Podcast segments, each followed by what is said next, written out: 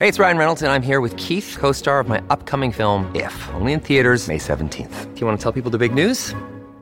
All right, I'll do it. Sign up now and you'll get unlimited for $15 a month in six months of Paramount Plus Essential Plan on us. Mintmobile.com slash switch. Upfront payment of $45 equivalent to $15 per month. Unlimited over 40 gigabytes per month. Face lower speeds. Videos at 480p. Active Mint customers by 531.24 get six months of Paramount Plus Essential Plan. Auto renews after six months. Offer ends May 31st, 2024. Separate Paramount Plus registration required. Terms and conditions apply if rated PG. When you need mealtime inspiration, it's worth shopping Kroger, where you'll find over 30,000 mouthwatering choices that excite your inner foodie. And no matter what tasty choice you make, you'll enjoy our everyday low prices, plus extra ways to save, like digital coupons worth over $600 each week. You can also save up to $1 off per gallon at the pump with fuel points. More savings and more inspiring flavors make shopping Kroger worth it every time. Kroger, fresh for everyone. Fuel restrictions apply. All right. Welcome, everybody, to another episode of Health Theory. I'm here with Dr. Andrew Weil. Um, Dr. Weil, thank you so much for joining me, man. I am super excited. As somebody who grew up in the 80s, you are so familiar to me. Uh, so this is awesome. Happy to be here. Anybody that that can talk about medical hexing uh, has me at hello. that notion of the power of belief and how much um, the things that a practitioner, a medical practitioner, can sort of leak out and just things that they say, maybe an offhanded comment, whatever, the the kind of impact that that can have on somebody by framing something as either you know that they can get over it or not is super fascinating. Well, this is something that uh, physicians are not trained in. It's the, it falls under the heading of the art of medicine, and the power of words is very great. And I think many doctors say things unconsciously without realizing the impact they have and in one way or another tell patients that they're not going to get better. I'm saying things like, well, you'll just have to live with it, for example. Um, I, I, have found in my career as a practitioner that um, being able to give messages to people that they can get better is unbelievably powerful. I've had many patients come back to me and tell me that the most important thing that I did for them was that I was the only doctor they saw who told them they could get better. And that makes me sad in a way you know that that there's such pessimism about the possibility of healing because I think healing is you know universal and quite common. Yeah, one one thing that I really like about the way that you talk about that because I am I am super sensitive to woo woo and yeah. people that take things that are like even the word healing. I know you've talked about how nobody talked about that in medical school, which right. is pretty crazy. Um, but I, as somebody who started as a pretty diehard skeptic to that stuff, I actually get it because words like that have sort of become infused with things that aren't necessarily yeah, yeah, sure. um, scientifically sound. But mm-hmm. I think that there's very much been a case of throwing the baby out with the bathwater and your ability to sort of traverse both of those and talk about things in a scientifically sound way, but also acknowledge that the body has a natural way of healing. And so when you remove that from your vernacular, uh, you go into sort of equally useless territory. Yep. Uh, you know, the idea that the body can heal itself is hardly new. Hippocrates in the 5th century BC said that we should revere the healing power of nature. Uh, but that idea has really been lost in, in uh, modern times. And how do you approach that? The fact that you have a, a degree from Harvard in botany, uh, obviously, yeah. I was super surprised by that. I, I, was surprised that they even offered the course. But was it that notion that drew you to that, or was it something else? Um, I was always interested in plants. That's from the time I was a little kid. And uh, in what way? Well, my mother had a green thumb, and uh, we used to garden together, and, and she turned me on to the growing growing things, and I was fascinated by that. So when I had a chance to study botany, I jumped at it. Now I had the good fortune to be mentored by the godfather of modern ethnobotany, Richard Schultes, who was director of the Harvard Botanical Museum. So that really awoke my interest in medicinal plants, in psychoactive plants, uh, and that was my undergraduate work. And then I went to medical school, and it was a real shock to discover that the people teaching me subjects like pharmacology had no knowledge of nature or the natural sources from which drugs came. And uh, I, I think that gave me a great advantage to have that background in natural science and plant science. Now, what's the difference between botany straight up and ethnobotany? Ethnobotany is the uh, study of plants as they are used in other cultures, particularly by traditional peoples. Uh, so, uh, you know, my mentor Schultes had spent a great deal of time in South America and got me interested in going down there and looking at uh, traditional uses of plants, food plants, medicinal plants, drug plants, you know, by native peoples. And so, uh, how does that begin to play into your own journey um, in terms of? Uh, were you first drawn to medical stuff? Were you first drawn to psychedelics? Did you actually go travel to these places and see how they were being used sort of in their natural habitat? What did that journey look like? Well, well, actually, all of that. But you know, I, I was experimenting with psychedelics and interested in that before I went to medical school, and interested in all this botanical stuff and other cultures. Um, I had a, I, I really never saw myself being a practicing physician. I thought a medical degree would be very useful to me, um, and it it has been. Uh, now, you know, I, it, how, how, did you see it being useful? How did you see it as being useful if you didn't plan on practicing medicine? Well, first of all, this was during the Vietnam War, so going to medical school was a good way of deferring all of that. And also, I had too many interests growing up, and everybody told me I had to you know narrow down and concentrate on something. And going to medical school made people go away you know it uh, but i also had a sense that given the things i was interested in uh, the mind how the mind affected the body plants drugs that it'd be very useful to me to have a medical degree. And it has been. I mean i don't think i could have done a, a lot of the stuff that i've done if i didn't have that credential Mm. So I know that you never had like any sort of big medical scare or anything that led you to this. Were there some early authors or something that drew you to this? This seems so, this seems obscure now. If somebody told me mm-hmm. that they were into ethnobotany, which now with psychedelics making a resurgence, you could sort of trace a line. But back when you would have been doing this, it seems like it would be ultra contrary to what everybody else is pursuing. What sort of began to tick that over in your mind? I think there are a lot of threads that that played into it. One was this interest in plants, was I said went back a very long. I as long as I can remember, I was fascinated by the mind and how the mind af- affected the body. And uh, I tried to study that at, as a Harvard undergraduate, but psychology there was behaviorism, it was running rats through mazes, mazes, and they weren't interested in consciousness, which was what I was interested in. Talk um, to me about that. So I know you studied under B.F. Skinner, who's sort of like yeah. the godfather of the behaviorism. Of, yeah, right. And, and, people know his studies even if they don't know him by name. Yeah. And the thought that you studied directly under him and sort of got fed up with all of that, what what what was it about consciousness that drew you in, and what you, why weren't they asking those questions? Well, consciousness just seemed to me that's the most fascinating thing. It's in our head. What is it? You know, there still is like science can't agree as to whether consciousness is exists apart from the brain. I, I, I'm delighted to see these days that there is a growing number of people who are buying into the idea that consciousness exists apart from the brain, that consciousness may be primary and pervade. Now, are you talking about like panpsychism? Yeah. Yeah. I think that's right, a so fascinating idea. Do, do you know Annaka Harris? Yes.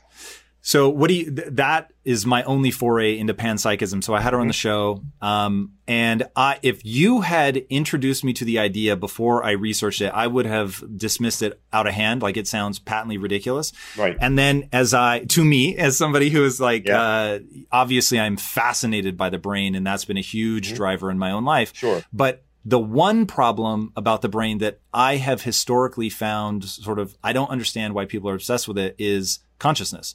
Um, mm-hmm. And then so researching her, reading her book Consciousness, getting into panpsychism, um, it and seeing somebody so intelligent attack this problem so seriously, it really did open a door for me. What's your take on panpsychism? Is that how you approach it? Is that what you think the, the punchline is going to be?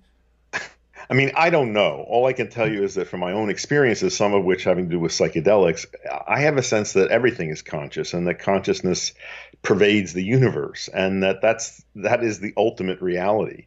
And what gives maybe, you that intuition? Is that strictly psychedelics or did you sort of have that sense before that kicked off? I, I can't tell you that, but but I will tell you. You know, I, I studied hypnosis uh, after I finished medical school at Columbia University. It was a fascinating course, and to see the power of how of the mind cause changes in the body.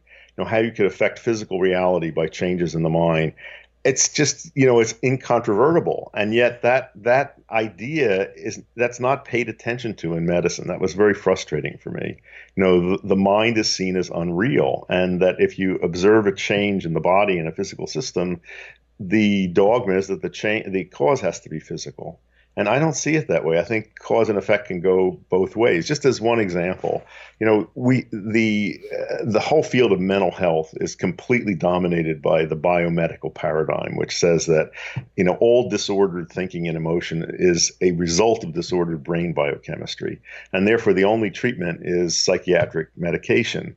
Those drugs, which are incredibly used and overused, are very ineffective.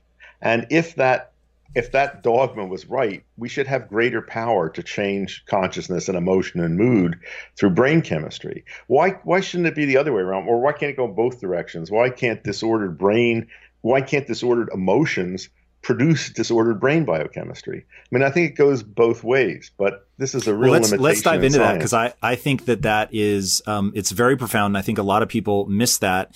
Um, so two things on that. One, I would say it experientially, it seems self evident that thoughts, when repeated, are going to hardwire. Like uh, mm-hmm. they'll they'll become when I talk about um, experientially it's self-evident. You you feel that, right? The more you think something, yeah. the easier it is to think it and you return to that. Yeah. And when I think about it from an evolutionary perspective, that makes sense, right? Your your brain is calorically ravenous. And so mm-hmm. if you're trying to have an animal that, you know, is going to have periods of um, unintentional fasting, you know, you're going yeah. through a mini famine or a proper famine. It's like, okay, mm-hmm. I've got to do things to reduce the caloric needs of the brain. And having something that you do repeatedly get moved off into the default mode network so that it takes less energy to think about it that that makes a lot of sense. So there you have a thought is literally changing the physical structures of your brain. It's actually going mm-hmm. through the myelination process. It's becoming actually yeah, yeah. hardwired. So that to me makes all the sense in the world. And, and um, certainly is backed up by science in terms of actually being able to show that through repetition that you can uh, improve your skill set or that you actually do impact the myelination or that a, a, musician can change the the actual density of brain matter in certain regions of the brain. Yeah. All of that makes sense to me. Um, where I begin to break down my understanding maybe and that brings in this skepticism for me is mm-hmm I can buy into that notion, that reciprocal nature. Same with emotions and facial expressions, for mm-hmm. instance, mm-hmm. right? So if you make a facial yeah. expression, actually makes you feel an emotion the yeah, same way yeah, that feeling an emotion will, right, will exactly. grant you that facial expression. So I get all of that. Where where I um, am skeptical is how does that then transpose outside of the body? And and I'll I'll anchor it with Phineas Gage, mm-hmm. right? So Phineas Gage working on the railroad, tamping rod shoots up through his jaw, out through his brain, never loses consciousness, but it fundamentally changes his personality forever.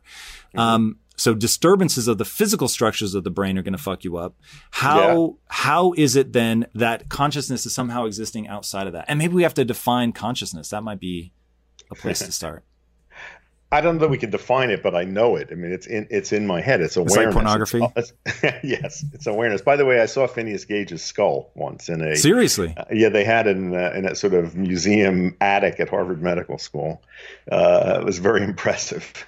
What? anyway, what, did you? Can you see the exit wound? I'm super curious. Yeah, there was a big. Yeah, yeah absolutely. how big? Like how how big are we we uh, talking? Uh, bigger here? than that. Wow. like that, like that. That's crazy yeah. So how did that happen? I don't know. But uh, I, I screwed around with firewalking for a while, which always fascinated me. And it's really interesting. The scientific explanation of, of how people can walk on hot coals is one is that there's a small layer of air that insulates the heat that's formed from evaporation of sweat. I mean, that's bullshit. Uh, another one is that hot coals don't really conduct heat that well. It's like putting your arm in a hot oven that the air is not a good conductor, so you can keep it there for a bit. So I have gotten my feet burned on shorter, cooler fire walks, and I've had un- absolutely nothing from a 40 foot fire walk that was trying to set a record for the longest and hottest done. And it had to do with my mental state. It didn't have to do with any physical explanation. Uh, That's and, interesting. So yeah. I, I, actually I did fire walking as well. Um, yeah. I did it with Tony Robbins. Yeah, and it was it felt dangerous. Like when I was doing it and your feet touch the heat, it's like fuck. If I stop, I'm done. and you really have to psych yourself up. Now, did I feel like it was because of my mental state? No, but I definitely felt like I was playing with fire quite literally. So, um, I could see, and they warn you ahead of time, like, Hey, people really get burned doing this shit. So don't fuck around. Don't take a selfie. Don't slow down. Don't stop. Like you need to go. And they tell you, I don't know if they said the same thing to you, but you have to say to yourself, cool moss, cool moss, cool moss, cool moss. Yeah, yeah. Um, and, and it worked, man. And I've only done it once. Um, but it was psychologically pretty powerful. Like you feel the fucking heat, man. So when you will yourself to walk across it, and everything in my body was telling me not to do it. Mm-hmm. And so when you will yourself to do it, it is pretty interesting. But so are you tying that to, to consciousness well, being did, outside the brain?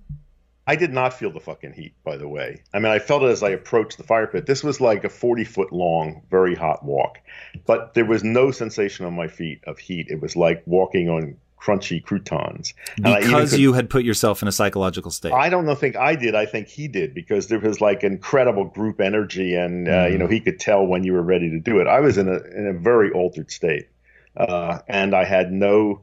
I mean, I've, I've been in states like that. So it was a trance state of some sort. My consciousness was very focused, but in that state, my body behaved differently. It was able to somehow absorb that energy and not Whereas at other times when I tried it, when I was not in the right mental state, it felt like walking on fucking red hot coals. And I was sort of, you know, leaping across and I had blisters from that and there was pain. This was like a totally different experience. So to me, that's just, that is a powerful example of how a change in consciousness produces a change in how you interact with the physical world. Okay, so I'm down with that. Nothing in that seems too controversial right. to me, but that doesn't explain to me the idea of consciousness being somehow removed from the um, the the physicality of the brain. I'll keep it to now, and I know that you're saying it's far broader than the brain. Um, so let me uh, rearticulate what I heard you say. So you can get the your psychology in a place and there's such an interconnectivity between the cells of your body and your brain and um, so you can get yourself into a psychological state at which point your cells actually react differently than you would necessarily predict based on historical patterns of reaction. Mm-hmm. Cool. Yeah. I, I, think yeah. most people will be able to get behind that. Now right. let's go to if I damage Phineas Gage's physical structures of his brain, fundamental things about what we would say he is change. Now that may be because we're miss that we have a, a assumed definition of what consciousness is mm-hmm. or it may be because we really are anchored to our physicality. Um, mm-hmm. I would say it's it probably does warrant defining consciousness, and I know that's hard. And, and if you're not comfortable, I will posit a definition, and you can okay. tell me if it's crazy. Um, but I actually think that we really are anchored to physical structures. So, can consciousness exist apart from the brain? I mean, what about experiences of of awareness out of your body? People that have have out of the body experiences. I had one as an adolescent as a reaction to a I had anaphylactic shock shock from a hay fever desensitization shot, and uh, you know I was not breathing and I was rushed to a doctor's office and I left my body. I was floating somewhere on the ceiling, looking down on it, and I was in a very blissful, calm state. And I could not understand why these people were rushing around. And they gave me an adrenaline shot, and I saw my heart start to beat fast, and I was yanked back to my body, and it was very unpleasant. Uh, that's the one experience I had of like, you know, my consciousness existing apart from my physical body. Interesting. But then you talk to people that have had more profound experiences of that sort, I think that has to be taken seriously. Well, so let's talk through that one. So, um, when you talk about psychedelics, I know you've said that there are certain drugs produce um, some, well, actually, the way you said it was if you have a shaman who can walk you through something and tell you, like, hey, what you're going through is, is sort of an mm-hmm. expected experience, um, there, there's a calming element to that. Now, the fact that it is a predictable experience tells me that certain situations or molecules will give a certain um, ooh, human interpreted reality, right? So mm-hmm. it may be that oxygen deprivation, when it gets to a certain level, creates the sense of elevating out of the body, or maybe I, I don't know, maybe right. And so when you get people in a very similar physiological state, they all report that same sense of I'm looking down at my body. It's so consistent the way that people describe it. Now it could be what you're saying, right? Which is, hey, it is so consistent that you have to accept that there's there might be something going on here that you don't understand. Which, by the way, I'm actually fully prepared to accept. Um, but it may also be that that's just like the way the human mind interprets that so, thing. So here's what I'd say. I think there is no way of deciding between those alternatives. I think they are two different ways of looking at reality and ourselves. So but I think you have a choice as to which one you buy into. For me, the the one that looks at consciousness as being primary opens up a lot more interesting possibilities. All right, now that's uh, interesting. So can you define? More fun. it makes for it makes for a more fun reality.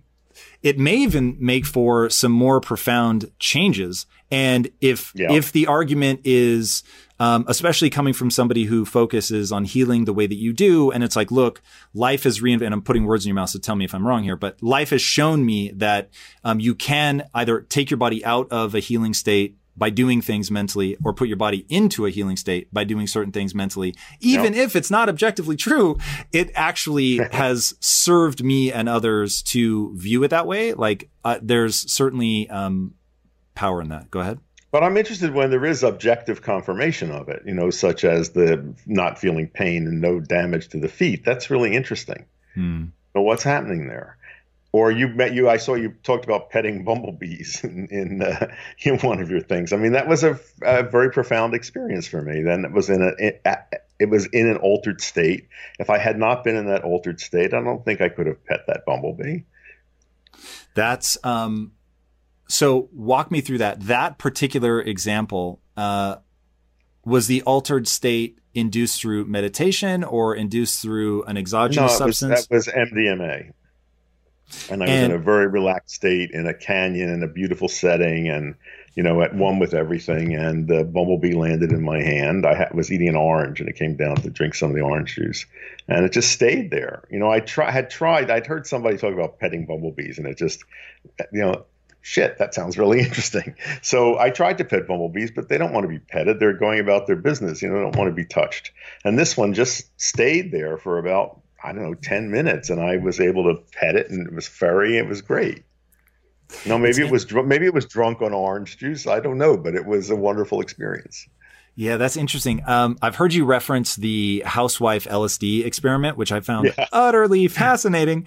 uh, and it would be interesting to see all of that from the outside, right? When you hear people recount their trips, I don't know if you, um, how familiar you are with Sam Harris, but he, yes, uh, I am. He, so did you hear his podcast about um, his heroic dose blindfolded no. of oh my god. It is so interesting to hear him describe what that experience was like. And i think it was five grams of oh, some kind of mushroom. imagine. i can't imagine dude it so a i've never done psychedelic well that's not true. I've microdosed because i'm a total yeah. chicken. Um, i've never done a, a heroic dose. Uh, but hearing him describe it was really really interesting. And i was like oh my god i wish he had had a camera on it because obviously internally he's going through like this just insane experience yeah. But what would it look like from the outside? Right. So yeah. was the bumblebee really in your hand for 10 minutes? or, or if we were watching it with a camera, would it be totally different? But before we um, go too far off on a tangent, I'm super interested because even though I'm skeptical, you cannot imagine how much I buy into the power of thought and belief and that whether it is objectively true is somewhat irrelevant to me because I'm mm-hmm. interested in the outcome. So talk it's to me about. To be, it's good to be skeptical. And I think there's a difference between being an open minded skeptic and a closed minded skeptic. You know, as I consider myself an open minded skeptic, I'm willing to look at things. You know, if people tell me something is so, and I haven't experienced that myself, I'm willing to, you know, look at it. But until I can confirm with my own experience that I'm not going to buy into it. But that's different from there's so many people out there, and I run into them all the time in science and medicine, who are closed-minded skeptics, and it's like no matter what you show them, they're not going to change the way they think. Yeah. You know, I, I, had a debate with. Uh, the former editor in chief of the New England Journal of Medicine, who challenged me to a public debate. This was some years ago, and uh, it, it, was really interesting. And one of the things we got into was about mind-body interactions. And I said to him, you know, there's been 30 years of very good research in the area of mind-body uh, interactions, and yet the therapies that are based on that are very underutilized in medicine, even though they're cost-effective you know, highly effective, even fun. I asked him, what would you do to increase their usage? His response was, there is no evidence for mind body interactions. And then you'd show, you'd show him something like, you know, research and hypnosis. And he said, oh, well, you, he, all he would said, all you have to do is show me the evidence. I just believe in evidence. So then you show him something, says, that's not evidence. Or you call that evidence. So there's, that's a, that's closed minded skepticism. Yeah, uh, that is a an utterly fascinating element of human nature. So in business, one thing I've learned is you really do have to have um, certainty. You have to have um, convictions. But the mm-hmm. best quote that I've ever heard is "Have strong convictions loosely held." And I like that. When when you're in that place, because humans respond to uh, when you're talking about leadership and being able to galvanize a team and get them pointed in a direction. Obviously, this is in a business context.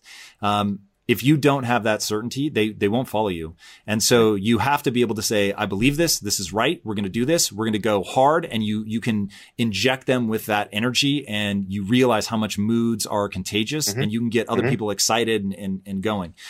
But I always tell my team ahead of time, look, I have strong convictions, but they're loosely held. And the reason that I have strong convictions that are loosely held, I have the strong conviction because we need the clarity to move forward. Otherwise, we'll never mm-hmm. make progress. Yep. But they're loosely held because I know that the things that I know and understand have already taken me as far as they're going to take me. And for me mm-hmm. to go farther than I am now, I have to develop new skills. So yeah, I'm, I'm legitimately hungry to see where I'm wrong. Now that's because it uh, it's a whole host of yeah. what you build your self esteem around, what yeah, your goals are, and all that stuff makes up that cocktail of why you would be willing to change. But when I look at human nature and I'm just like, okay, you, you have strong convictions, great, you're halfway there. But once the strong convictions become dogma, then you fall prey to the quote, Andrew, this keeps me up at night. Yeah. That genius is a young man's game. Now, as somebody in his mid 40s, I've absolutely a, a, just a dogmatic unwillingness to give myself over to that. And the only way that I can think of to break that is what is it about youth that is so potent? And look, it's many things, obviously, but one of them is there's a certain amount of naivete. They just don't know yet. So they have these really bold things that they're out there testing and trying to see if they work. But over time, they calcify into dogma and now they're not able to learn. They're not able to step out of that. They're not, they, they actually, the psychological immune system kicks in, is protecting their self narrative and, and can actually reject empirical data. And that yeah. to me is, is yeah. so dangerous. I don't know why yeah. people embrace that. Yeah, I see that all the time. Yeah, one thing that really scares me on that same idea is, and I think it was Planck that said it, um, advances in science move forward one funeral at a time. Funeral by funeral, yeah. Right. And I just thought, how do you not hear that quote and go, okay, cool, I'm not going to fall prey to that? Yeah. How how have you stayed? And and I we we cannot go too far until I get you to define what it means uh, for consciousness to be primary. But how okay. do you how do you stay nimble? you know, I always go for new experiences. I have traveled very widely. I've put myself in other cultures. I've put myself around people who think differently from me. Uh, I consider ideas that are different from the ones that I hold. I'm willing to change my mind. Uh, you know, things that I've written. Uh, if I get new evidence, I change what I've written in my recommendations to people. So I think it's it's keeping flexible just as you keep your body flexible you keep your mind flexible.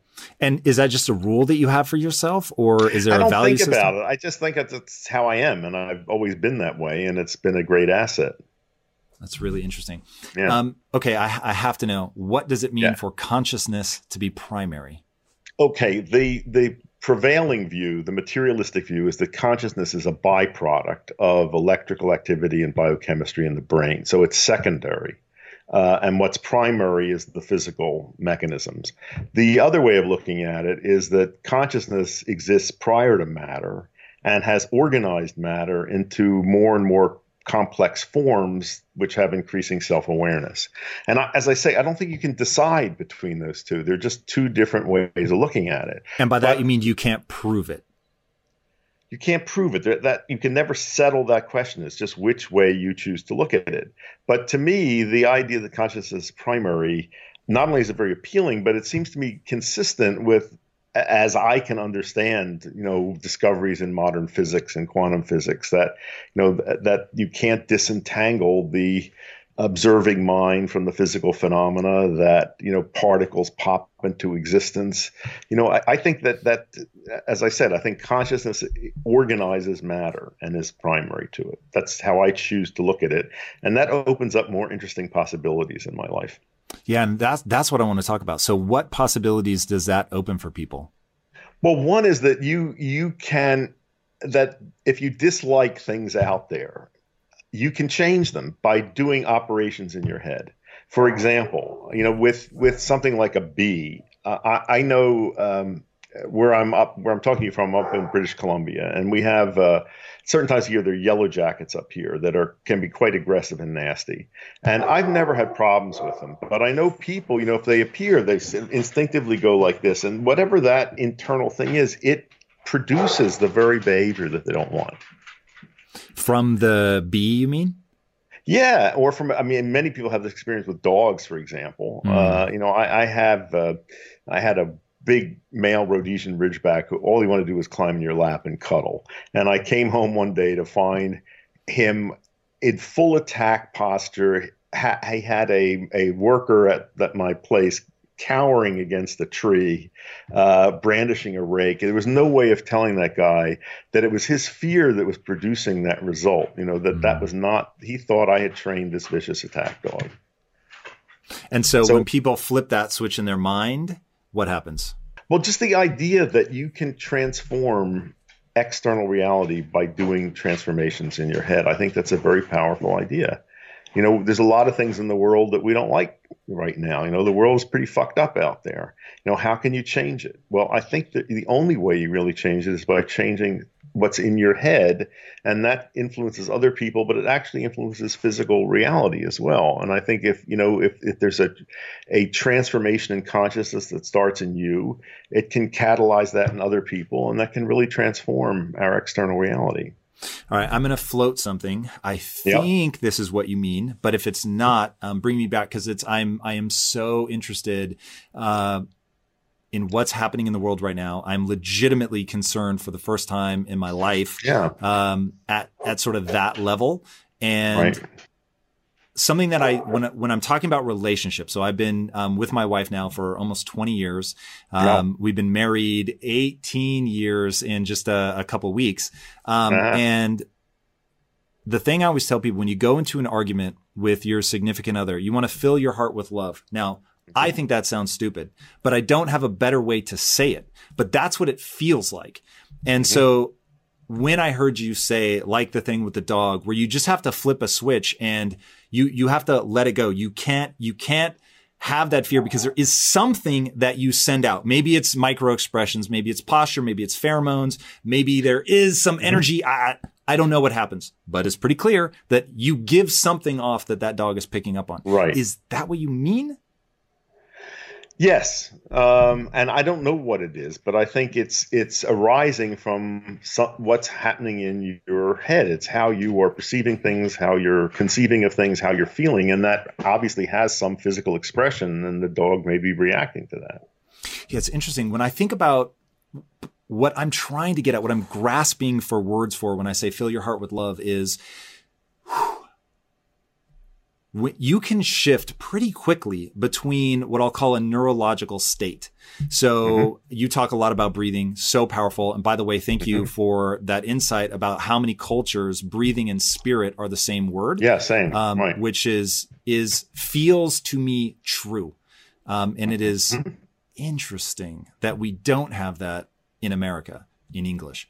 Um, so in English, yeah, strange when when I started meditating, it was such a rapid and profound change in my psychological state that I was like, mm-hmm. "Whoa! How many other ways are there to to radically shift um, how I feel?" So I'll call it a, a shift of frame of reference. Everything feels differently when you're calm than when you're anxious or stressed or in fight or flight mode. And yep. when I fill my heart with love, and um, let's say my wife and I are arguing, we've learned that a lot of times it's better just to stop arguing because what you mm-hmm. need is a what I would translate as a change of neurochemistry. Yeah, yeah, yeah. And once the neurochemistry changes, then you can come back. Um, so talk to me about what is the the sort of switch that people can flip, or uh, those aren't your words, and, and I'm very curious to know what words you would use where they could change their consciousness and begin to, you know, ease some of the tensions that we're all feeling? Well, first of all, I'm sure you're aware of the body of research growing that shows that meditators actually have changed physical structures in the brain. No so question. that's a very powerful piece of evidence that you know something you're doing on the level of consciousness is actually affecting the physical brain. You know, I think that's fascinating. And, and 20 years ago, nobody, no neuroscientist would ever believe such a thing. Um, you know, one of the reasons that I teach breathing techniques and emphasize that. I think that the breath is a very safe place to have your consciousness. It's when you're focusing on your breath, it's like putting your mind in neutral. There's far worse places to have your attention, such as on your thoughts or on visual imagery, which are usually the sources of anxiety and, and unhappiness. So, one practical suggestion in that situation you mentioned is to just focus on breathing. That's like a very safe place to have your mind, and that you know breaks that cycle that you might be in. Talk to me about mental health in general. I think that even before everything kicked off that we're you know in the middle of right now, um, it'd be pretty fair to say that there's a mental health crisis going on. Mm-hmm. Talk to me about the tie between mental health declines and um, modernity or even affluence um, and, and, what you think is going that's, on. That's such a big subject. I have a book called Spontaneous Happiness, which mm-hmm. goes into all of that. And one is, you know, one is where did this epidemic of depression come from? You know, some of it is manufactured by the pharmaceutical industry, which has convinced people that ordinary states of sadness are matters of disordered brain biochemistry that need pharmacological treatment. You know, we're supposed to be unhappy some of the time. We're not supposed to be happy all the time.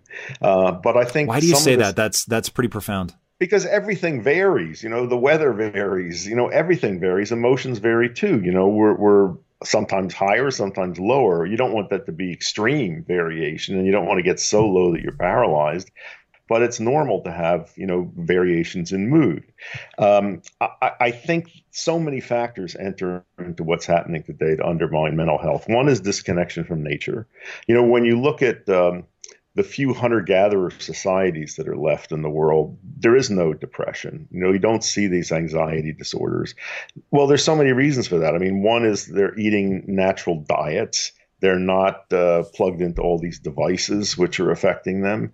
Uh, I know they're living in relatively clean environments, but I think the connection to nature is very important. Um, I think that's one thing that's undermined things. I think social isolation has greatly increased in in our era for all sorts of reasons. I mean, now look at what's happening with the the pandemic and more people interacting virtually rather than in person, or you know, using social media. I, I think having person to person contact uh, is very important for mental health.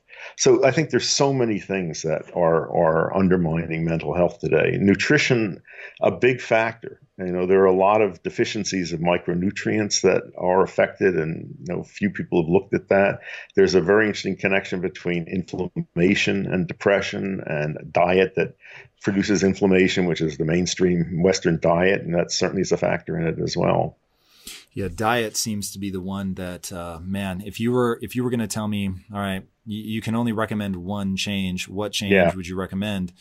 Ooh, diet all day yeah. long. Um, how do you? And the one, by the way, the one piece of advice with that is the simplest rule is you stop eating refined, processed, and manufactured food. You know, that's simple. That puts you way ahead of the game. Yeah, no question. Um, give me give me some rough guidelines around diet. Obviously, you've stayed incredibly sharp your entire career. Um, you are what mid to late seventies? Uh, Seventy eight. Yeah, see, I never would have guessed that, dude. I, I had heard that. I didn't know when the interview had been recorded, but I thought, what the hell? So it's pretty extraordinary. What what are some of your tips and tricks? Well, I'm a I'm a pescatarian. I've eaten mostly fish and vegetables for most of my, my life. I, I have visited Japan a lot. I really like uh, Japanese food. I grow a lot of my own food. Um, I, I, love gardening and harvesting. I think it's good to eat a lot of vegetables. Um, fruits in season, but fruits are sugar sources, so I think you want to be more moderate about that. Uh, I think you want to know about which fats are good, you know, like uh, olive oil, particularly, and uh, the fat and fatty fish. Uh, you know, it, I don't think it's a good idea to throw a whole micro macronutrient under the bus. You know, either not eat fat or not eat carbohydrate. You know, there there are different carbohydrates. Some are digested slowly and have okay effects and some are digested rapidly and are not good for you. But it's not a matter of saying grains are bad or beans are bad. You know, all these in, in the right forms are fine. Um, I think sugar is a big is a big problem for many of us. You want to keep intake of sugar low um, and be aware of. You know, if there's one change we're in such a nutritional mess in this country. I mean, things are so bad; it's hard to know where to begin. You know, we've made the the unhealthiest food cheapest and most available, and people eat what's cheap and what's available. But if there was one step we could take that would be helpful, if we could get people to stop drinking sweetened liquids of all kinds. It's not just soda, it's also fruit juice, it's energy mm-hmm. drinks, it's putting sugar in coffee and tea.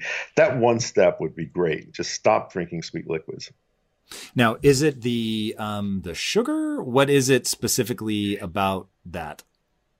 Uh, one is that uh, the fructose content of sweet things, because the body can't metabolize fructose well, it deranges liver metabolism and contributes to insulin resistance. That, that's one, you know, one problem with it. Uh, I don't think you can avoid all, all sugar. You know, I think you want to be moderate about it and choose what you like. I like dark chocolate. You know, I like, uh, uh, you know, I like ripe fruit once in a while. Uh, I, I, but you know, not the way people are doing it right now.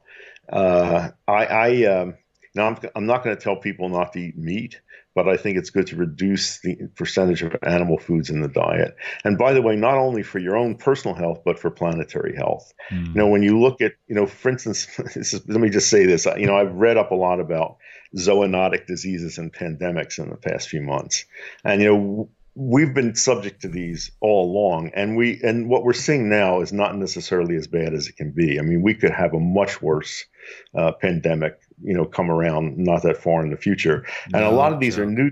no, no joke. A lot of these are diseases that are jumping from animals to humans, mm-hmm. and this is happening more frequently and more seriously. And you look at why is this happening more more seriously? There are too many people there are too many people living in too dense concentrations. We have encroached on habitats of animals. Uh, we have changed the climate in the way that favors this. Our agricultural practices contribute to this, and a big piece is raising animals for food. Now, you look at all this, you know, where can you start? I mean, you look, how about the too many people problem? You know, people aren't going to stop doing that. You know, it just drives it drives me up the fucking wall if I happen to hear some radio interview and, and, they're interviewing some guest and they ask how many kids they have and they say nine and the audience applauds. I mean, what the fuck? Now, you know? Uh, what I've heard though is that we're going to peak out at like 9 billion and then it's actually going to be a problem of we're going to go backwards. Let's hope. But meantime, this, this is a you're, you're not problem. sold. It's a root problem. And uh, but you know, of the things that we could change, the one of them that stands out is the is the dependence on animals for foods because that is such a major contributor to climate change, to the uh, environmental changes that favor these this disease jumping from animals to humans. You know, I think we got to change our ways, or we're in for worse trouble than we're seeing now. Yeah, worse trouble than we're seeing now, man. That's interesting, and I'm glad that you said that. Um, not only could we face something that's worse, we faced things that are worse in the past. I know that your your grandmother lived through yeah. the flu of 1918. Yeah, this is uh, fascinating. I was I grew up in Philadelphia, which was a city that was the hardest hit by the 1918 flu, and uh, this was my father's mother, and she told me stories of that when I was pretty young, and the stories included things like horse-drawn wagons of corpses going through the streets of Philadelphia. You can imagine the impression that made on my young mom. Yeah, I want to hang out How with your grandma, man. I mean, that sounds like something out of the Middle Ages. No uh, joke. But then, even more interesting, when I was in high school, I tried to find out about it, and there was no information. You know, I looked in books, I looked in newspapers. It was as if the whole thing had been repressed and forgotten. You know, it was like so heavy. I think people couldn't deal with it, and it was only in the 1990s that scientists began thinking about what was it about that flu that made it so deadly. You know, it killed selectively killed young, healthy people, mm. unlike unlike what we're seeing now. I mean, this was like there are many stories of people in the peak of health who had a headache in the morning and were dead in the evening. Jesus. And only and only in the 1990s did people take an interest. They exhumed uh, Inuit bodies in the Arctic and got the virus and began to sequence the DNA. You know, it took that long. I think it was there was this cultural amnesia about this thing that killed. You know, may have killed 100 million people in six months. Yeah, that to put it in context, have you seen the movie 1917? Mm-hmm. So fascinating, yeah. right? So you you get yeah. a movie called 1917, and you see what yeah. World War One looked like, and then you realize right. a year later, a hundred million people are going to die around the world from a flu, and you you begin to understand why people have the cultural amnesia. Dude, the, yeah, the, exactly. The, the right. life lost in World War One was so horrifying, and then to chase that with the deadliest flu in modern history is like, good lord that right. that's a pretty gnarly one-two punch. But we better pay attention to that because you know that the the flu virus has the potential to do that again. You know, we're very vulnerable to that kind of stuff, and uh, so I hope this the the current pandemic will be a wake up call. You know, we screwed up badly in this country, and uh, you know, I hope it gives us a chance to you know think about what we do if we're faced with something even worse. Yeah, for sure. When people started referring to what we're going through now as a dry run, I thought, man, I really hope, I really hope people are yeah. are thinking, hey, this could happen again. And the 1917 to 1918 is is an elucidation of the fact the virus does not care that you've been through a lot as as a country or a planet. Yeah. It, yeah. It's going to happen when it's going to happen. And if you're already on your knees from something else, it will take advantage of that. It yeah. certainly isn't going to wait. So, you know, just because we're coming out of this doesn't mean that we don't have something else coming down the pipe. Right. And unless we're really thinking about what does preparation look like, it's going to be gnarly. It's going to yeah. be gnarly. Well, one one uh, belief that I have from my experience in integrative medicine is that healthy organisms are naturally resistant. So one thing you can do is, you know, you work to keep yourself in optimum health. I remember once seeing a, a demonstration farm. There were field, a field of soybeans, and half of the crop had been deprived of, of certain nutrients. The other half was, you know, well nourished, and uh, the the malnourished one was being viciously attacked by insect predators. That's uh, just chewing up, and the other one was relatively immune. So that's a good general principle. You know, keeping yourself, you know, in optimum health, you are going to be naturally more resistant.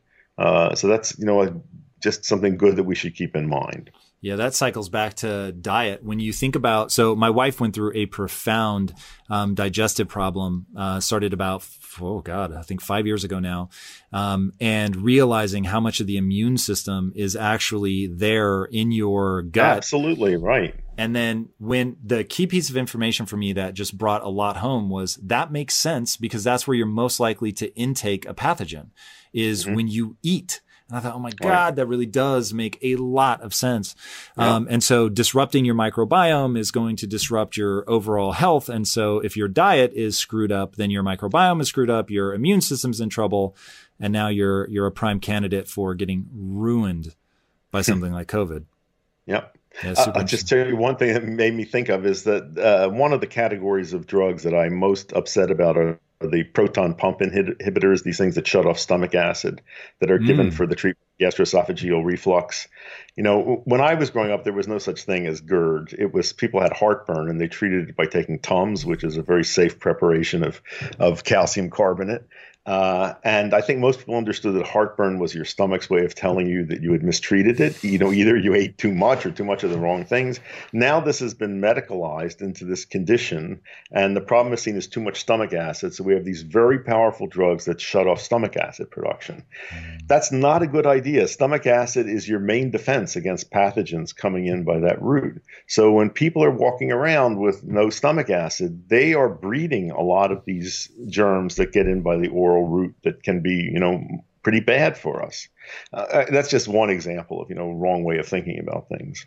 Yeah, that's interesting. Um, I think it's really powerful the way that you talk about medicine right now that we've got this super dysfunctional system that's really just um, dealing with the symptoms of a disease rather than trying to make sure that people don't get sick. You've talked about creating some sort of um, institution. I don't know if that's the word you would use for like health and wellness. Oh, God, that isn't what you call it either, but it's the, the right idea. Walk me through that and how would we? Well, first of all, the, the medical that? the medical system has always been dysfunctional in, in recent years. This is just really made it obvious, but it is not a it is not a healthcare system. It's a disease management system that's mm functioning very imperfectly, and most of the diseases that we're trying to manage are lifestyle related.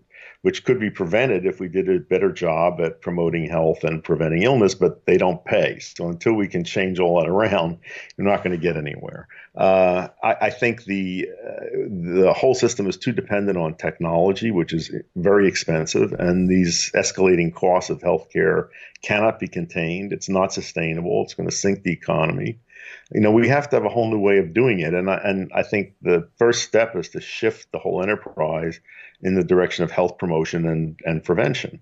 Um, you know, that's got to be it. You know, these chronic diseases that are, you know, rampant in our society, they have to do with how people eat, with how they exercise or don't exercise, how they handle stress or don't handle it, and so forth.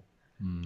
If you were going to um, attack it at sort of an institution level, what would that look like? Like, how do we begin to change the paradigm?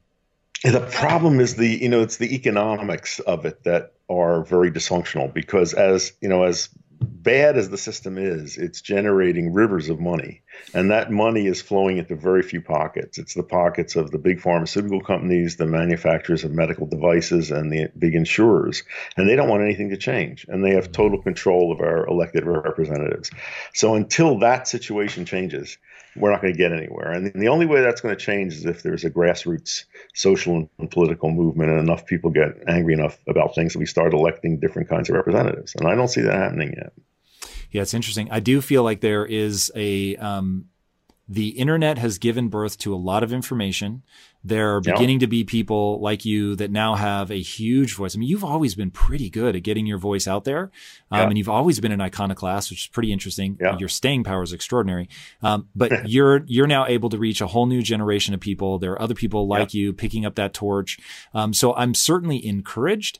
Um, you know, even when I look at, so I the world thinks of me more as a, a business guy, a mindset guy, but my shows on health perform extraordinarily well. Great. And when I first started doing them, everyone was like, why? Well, so I started as a, a I had a nutrition company.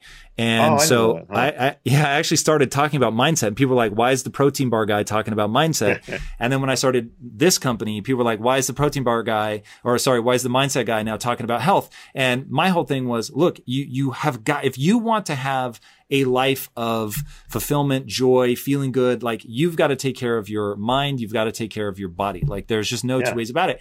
And I don't even find the stuff around the body that interesting. Like I wish I didn't mm-hmm. need to work out. I wish I could just eat ice cream all day. That would truly be like if I could live and be healthy and be like, you know, still cognitively there, yeah. that would be extraordinary. But it unfortunately doesn't work that way. So I'm like, if you want to perform at the highest level, if you want to find success, however you define it, I promise you're going to have to think about the body. And so. I'm super encouraged by how well the, the things that I do around health are doing. So that's great. Good to hear. Yeah, I, I hope that this is the beginning of a groundswell where younger mm-hmm. people are certainly taking it more seriously, um, you know, than people have historically. That would be Good. huge. You know, you know, uh, uh, yeah, I think we should be doing real health education from kindergarten on up. You know, the basic principles are not that hard. I mean, just as an example, I think many people, young people, don't know that all the muscle mass and all the bone mass you have for life are built up mostly in your teenage and teenage years and early 20s. You know, once you get to your late 20s, that stops and it's all downhill from there. And all you can do after that is slow loss. You can't add new tissue. So is that true even if you do yeah, HRT? Yes, yes, it is. That is I profoundly you, bad news. I know, but if you want, if people understood that, that would be real motivation, you know, in in when you're young to really do not do stupid things that are going to undermine bone formation and and muscle mass. I think you know, I think people will move in the right direction if they get the idea and they have motivation to do it. It's not that hard to explain those things. Hmm. Yeah, a lot of this comes down to who you're around, who you listen to, yeah. um, who you choose to get your information from, and putting you in context. And the more that we talk, uh, the more I am driven to find out more about your grandmother. The fact that she was telling you stories about corpses being wielded through the the streets. Um, what was that like? Was your family like unusual? Uh, you, you are so iconoclastic. Like, It was, was, a very like? middle class, very middle class family. My parents were shopkeepers. They had a ladies' hat store. I couldn't imagine anything less interesting than selling ladies' hats. Uh, but the good thing was that they encouraged me. They both encouraged me to follow my curiosity and my passion. Um, and I was a very curious person. I was interested in experimenting and doing stuff, and they did not uh, not try to st- to squash that. That's cool. Are you still experimenting with stuff now? And if so, what what are you on right now? Well, I'm always doing. I'm always looking for new foods and things. You know, as you know, I have a matcha company, and I'm a great believer in matcha green tea. I uh, I have never had matcha ever. You've never had matcha? How no. awful! Well, I, I, don't even know what it tastes like. I have no concept. It's it literally. And, if the good stuff is delicious, but there's a lot of really bad matcha out there because it it oxidizes very quickly, and it, it's and, worth telling people what it is because until I started researching you, I didn't know what it was. It's the powdered form of green tea that's uh, used in traditionally in the tea ceremony in Japan, but now has escaped that. Uh, it's from tea leaves that are grown in special conditions. They're heavily shaded a few weeks before harvest, so the leaves get thinner and they produce more chlorophyll and more bioactive compounds and it produces this brilliant green powder. It's just beautiful, and it's whisked into water. Uh, I, I, drink it unsweetened in the traditional way, but it's it's uh, the only preparation of tea that you, in which you consume the whole leaf, and it has a very high content of antioxidants and beneficial phytonutrients. It tastes great and uh, I can't believe you've never tasted matcha. So no, I will send you some with directions how to try it. It's great. So that's my main beverage, and I'm always when I travel around, I'm always looking for new things that I can bring back and and play with. Uh, I, I, don't know. I'm, I'm, I'm curious. I'm experimental. I try things. You know, I, I I'm on the um, uh, my house is on the ocean here. The ocean's pretty cold, and I try to jump in the ocean every day. So when we finish talking, I'm going to go jump in the ocean. Nice. Uh, I mean, That's no joke. For anybody that's never been in the water in the Pacific Northwest, whoa! Like yeah. it, it isn't cold like California oceans. California right, oceans right. are chilly. Washington, yes. it's like being stabbed with knives. I can only imagine it's even colder when you go up into Canada. So, uh, you're a brave man. I like to do that. Well, I'm always experimenting. That's interesting. So I want to talk about some of the when you take somebody who has a medical degree, who's experienced in botany and who experiments. Um, talk to me about some of the plants that we should be experimenting, whether it's uh, for allergies. I've heard you talk about that and I actually want to try what I know you will suggest for that. Uh, you know, talk to me about MDMA or uh, some of the other um, sure. psilocybin well, well, and for- stuff. All right, the allergy plant is nettles. Uh, sometimes called stinging nettles. And oh yes, I've been stung by them. I'm they sure. suck. So yeah. Well, a freeze dried preparation of the leaves is the most effective allergy remedy I've ever found. In know, tablet sne- form sne- or capsules? Yeah, for like sneezing, itchy eyes, that kind of stuff with hay fever. Mm-hmm. Makes the symptoms go away within minutes, no side effects. And I, I find that if when I started using that instead of anything else, uh, over a couple of years, my allergy symptoms really faded away. I've given that to many, many people. It's a wonderful example of an herbal remedy, really good. Uh, you mentioned MDMA. I mean, this is the uh, probably is going to be made legal for treatment of post traumatic stress disorder. Uh, you know, very. Why good. do you think that works so well? And what's MDMA derived from? It's a semi-synthetic uh, drug that is um, related to chemicals found in a few plants. It's it's in the amphetamine family, but it has a completely unique effect of just producing a calmness and heart opening. And I think as a therapeutic agent, very powerful. Uh, so I've I had a I've had a lot of good experience with that. Psilocybin, you know, that probably is going to be made available for treatment of drug resistant depression and obsessive compulsive disorder. I think that's a little trickier because, I mean, that, that's very important to take that, you know, with a guide in a proper setting to ensure that the experience is, you know, channeled in a good direction. I, I'm fascinated to see these things becoming mainstream today. You know, after all this time, I think there's a lot of therapeutic potential there. Mm. So, talk to me a little bit about marijuana. So, there are people in my life who mm. are extraordinarily enthusiastic about marijuana. Um, I've tried it a few times, and dude, I don't know what it is. Sex is rad. Sex on on yeah. marijuana is awesome. And if I could turn it on and off, uh, I would do it a lot, but the problem is then after that, you've got four or five more hours of feeling like somebody is pressing Things. play and pause on my brain. I absolutely hate it. Uh, but I, I want to like drugs as weird as that sounds like i want them to take me to some place that's creative and new and open doors of perception and all of that um, so talk to me a little bit about marijuana do you think that there are just people metabolize it differently like yeah, I think it it, it affects people so differently. Uh, you know, some people can smoke it before smoke pot before they go to bed, and it helps them sleep. And other people say if they do that, they're awake all night. Mm. So it, it's very individual reactions to it, and there's so many different preparations of today. In in my life, it was very useful to me in my in my 20s. Um, you know, I used it frequently. It, I had a lot of great experiences with it socially, uh, you know, hedonistically. Uh, it helped. It stimulated my imagination, and then in my 30s, it started being. It just made me sedated and mm-hmm. stupid and sometimes paranoid and it just was an unproductive habit. And it's it ceased being an ally for me and I haven't used it in many many years and I have no interest in it. And when I look at the you know I'm interested in the possible medicinal uses of it but there too that's confusing because there's so many different preparations of it out there. I don't know what's in them. It's very hard to advise people how to use it and it and people react to it so differently. It's very non-toxic so I think it's worth trying to find ways to to use it medically. But you know, obviously you're you're someone that's not that's not the right fit. Yeah, sadly, I've tried edible. I've tried smoking it.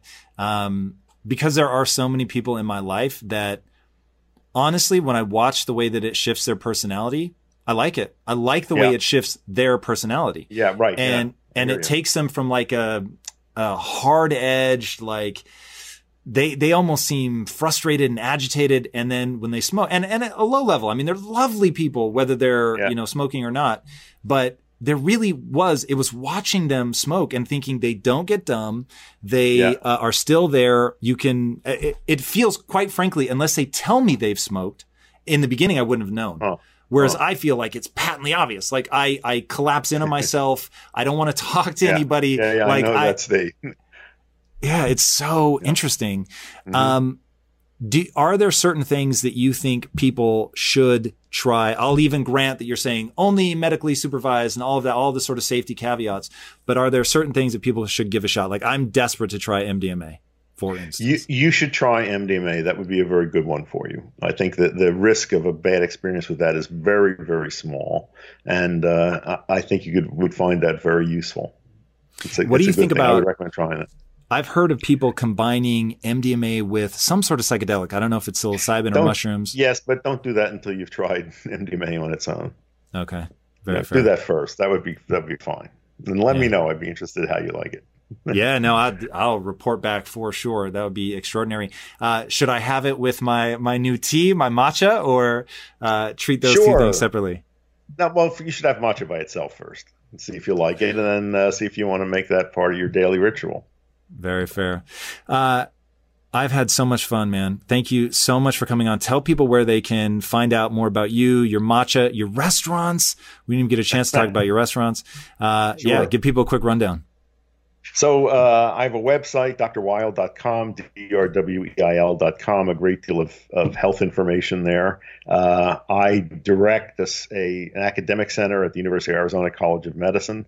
Um, it's now called the Andrew Weil Center for Integrative Medicine, and uh, you can look at integrativemedicine.arizona.edu. We train physicians and other health professionals. It's a really good, you know, a really good thing. Uh, I have many books which are all available, all in print, all available on Amazon. Uh, on you know a variety of subjects. The restaurants are True Food Kitchen. I think we have 30 of them now. Um, you've been to one, I assume, or more. I actually haven't eaten at one, oh. but I, I, I didn't know they were you. To be honest, it wasn't yeah. until I was doing the research and I was like, "What?" Yeah. Uh, so They're yeah, I mean, it's great. A lot of the recipes are mine, and it's my anti-inflammatory diet, and uh, you know that that's a really good thing. The matcha company is uh, we got the URL matcha.com. So uh, just look at matcha.com, and uh, I will send you some samples for you to try. Nice. I'm looking forward to it. Well, again, thank you so much for joining me. Guys, if you haven't already, be sure to subscribe. And until next time, my friends, be legendary. Take care. Everybody, thank you so much for listening. And if this content is delivering value to you, please go to iTunes, go to Stitcher, rate and review us. That helps us build this community. And that is what we are all about right now building this community as big as we can to help as many people as we can, deliver as much value as possible. And you guys rating and reviewing really helps with that. All right, guys, thank you again so much. And until next time, my friends, be legendary. Take care.